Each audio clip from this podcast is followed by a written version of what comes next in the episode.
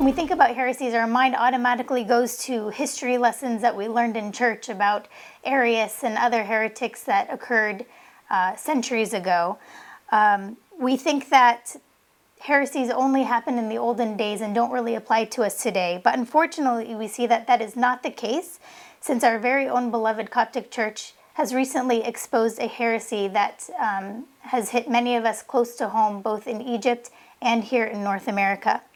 Today, we are blessed to have His Grace Bishop Yusuf. He's going to walk us through a particular history. It is the false teachings of a man that actually goes by several names, including Atif Aziz, Atif Makarios, Father Seraphim, and more recently, Father Makarios. Thank you, Sayyidina, so much for being with us here today um, and helping us to understand this her- heresy and clarify some of the points. Thank you, Mary. I'm happy to be with you here. So let's start with what exactly is the heresy? What does Atif Aziz preach? Atif Aziz started as a servant in the Coptic Church in Upper Egypt. In uh, the public teaching that actually shared with everybody, uh, when you listen to him, you believe that he is a very, very orthodox and takes the people to a very, very high uh, standard of orthodoxy. And this actually impressed many people, and that's why they follow him. And in these videos, actually, he exposed uh, his wrong teaching, false teaching that are against the teaching of the scripture and against the teaching of the holy tradition of the Orthodox Church. I think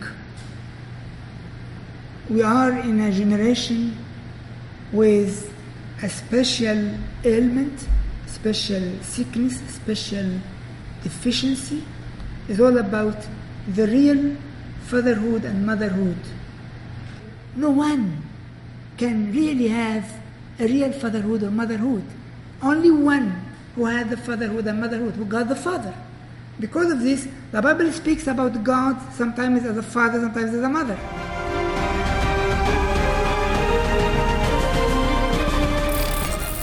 Go into some of these videos. Uh, one of the videos uh, talks about, Atif talks about a parent's love and how a parent's love can actually be a sickness. Um, and that we actually only have one father and one mother, and that is God the Father. Uh, and he uh, argues that uh, justifies by quoting scripture saying that the Bible refers to uh, God as both a male and a female. Now he's teaching that parent love is sickness. So they, they, they turn them against their parents. How can I say parents' love is sickness? And the, the Bible tells us honor your father and your mother. How can I say parents' love is sickness? And the Lord Jesus Christ Himself honored His mother till the last moment on the cross. Actually, He uh, said to Saint Mary, uh, Go and live with John, and said to John, She is your mother, and said to Saint Mary about John the beloved, He's your son. Uh, even after her, her departure, the Lord took her body and kept it uh, in, in, in heaven because this body carried the Lord Jesus Christ. So, how can I say uh, the parents' love is sickness? Yes, parents' love away from the love of God is wrong. But we as Christians, as believers, parent love is part from the divine love. So parent love their children in the Lord, and children honor their parents in the Lord. I cannot separate parents' love from the divine love.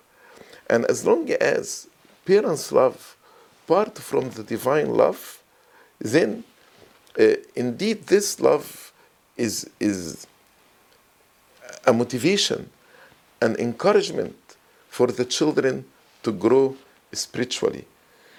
Uh, we saw in the church history, like Mother Dulagi, like Mother uh, uh, Rif'a, and how they encourage their children to shed their blood for the name of Christ. How can I say this parent love is sickness? It's not sickness. Uh, yes, God presented Himself, uh, His love toward us, as the love of the Father and the love of the mother. Uh, for example, when He said, If a mother forgets her uh, infant, I will not forget you. Which actually, in a way, God is honoring the love of the parent. Meaning, if God actually taking the example of the love of the father and love of the mother toward their children, then God is saying this love is not sickness. He is resembling his love toward us as the love of the parents.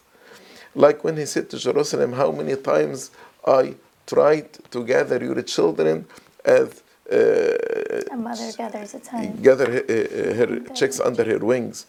So here, actually, God is honoring the love of the mother and, and saying, This is a true love. And I want to gather your children as a mother, you know, gather her children under her wings. When the Lord said, If you want to be my disciple, hate your father, mother, this verse in Luke chapter 15, the Lord is saying here, if this love contradict is not part of the divine love, then it's wrong. For example, if my parents forced me uh, to deny Christ, no, my, my love toward Christ is more than love toward my parent because the love of parent here is not part of this divine love. And we saw this in the story of Saint Damiana.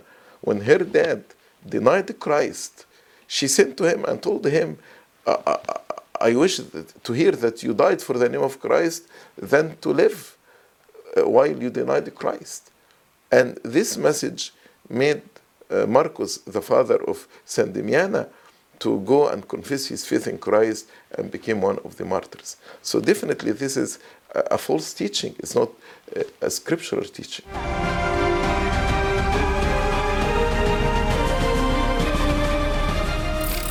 فتشوهت أيضا صورة الاتحاد So uh, uh, also the image of this unity was marred and distorted.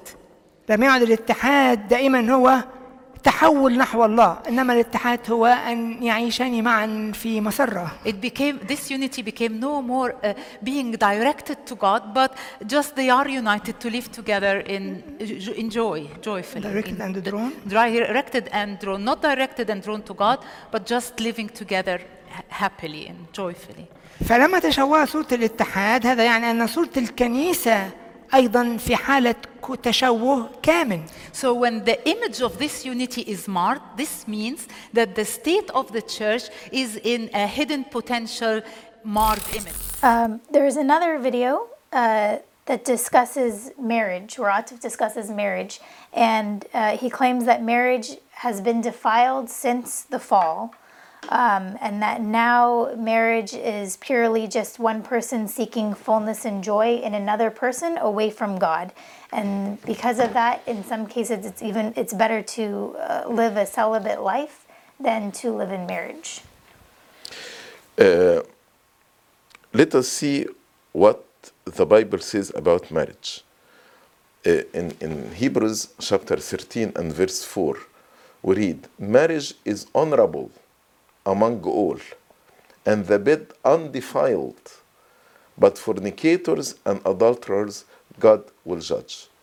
Hebrews 13 4. And this, of course, is after the fall. He's referring to marriage after the fall. Exactly. They use some verses from the scripture and they, um they uh, misinterpret it in order to reach their goal.